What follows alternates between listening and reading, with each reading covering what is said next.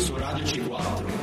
Oggi parleremo di come ebbe inizio il risorgimento italiano che con una serie di avvenimenti eh, mm, eh, portarono il nostro paese all'unità e all'indipendenza nel XIX secolo. All'inizio dell'Ottocento non era ancora possibile parlare liberamente contro la monarchia a favore dell'indipendenza. Adesso è l'Europa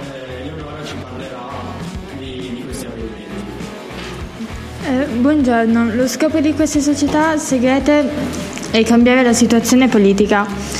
Eh, la più famosa è la Carboneria, nata nel Regno di Napoli durante i primi anni del XIX secolo. Si diffuse anche nel nord Italia, soprattutto in Lombardia e Romagna, ma anche nello Stato Pontificio. Si associarono alla carboneria i borghesi, gli artigiani, i nobili, gli ufficiali, soldati, medici, avvocati e professori studenti. L'obiettivo dei carbonari era creare uno Stato indipendente.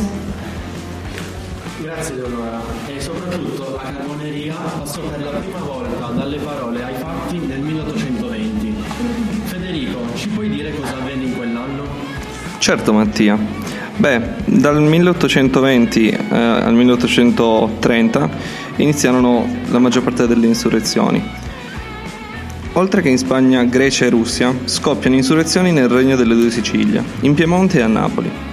In Piemonte, dopo l'abdicazione di Vittorio Emanuele I, gli succede al trono il fratello Carlo Felice. Mentre questo si trova a Modena per incontrare il re di Napoli, Carlo Alberto, suo reggente concede la Costituzione, ma gli insorti, capeggiati da Santorre di Santa Rosa e da Cesare Balbo, vengono sconfitti dagli austriaci e la Costituzione viene presto revocata. Nel 1830 e 31, oltre che in Francia, Belgio e Polonia, scoppia un'insurrezione a Modena, dove Ferdinando IV sogna di fondare un regno nell'Italia settentrionale. A questo scopo egli ispira i congiurati guidati da Ciro Menotti.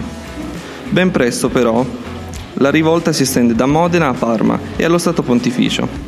Intervengono gli austriaci e Ferdinando IV. Per evitare guai fa arrestare Ciro Menotti. A Genova il patriota Giuseppe Mazzini fonda la, la Giovine Italia. Egli ha fatto parte della Carboneria, che secondo lui però soffre di alcuni difetti, la segretezza, l'ingenuità delle sue idee e la dispersività dei suoi obiettivi. Mazzini ritiene che l'Italia debba essere una, libera, indipendente e repubblicana. Tutto questo può essere ottenuto informando la popolazione attraverso la propaganda, ma anche per mezzo di insurrezioni popolari. I moti mazziniani, organizzati nel regno di, di Sardegna, in Savoia e a Genova, però falliscono e Giuseppe Mazzini va esule in Francia, poi in Svizzera e infine in Inghilterra. Grazie Federico per queste importanti parole. Eh, per oggi è tutto. Eh...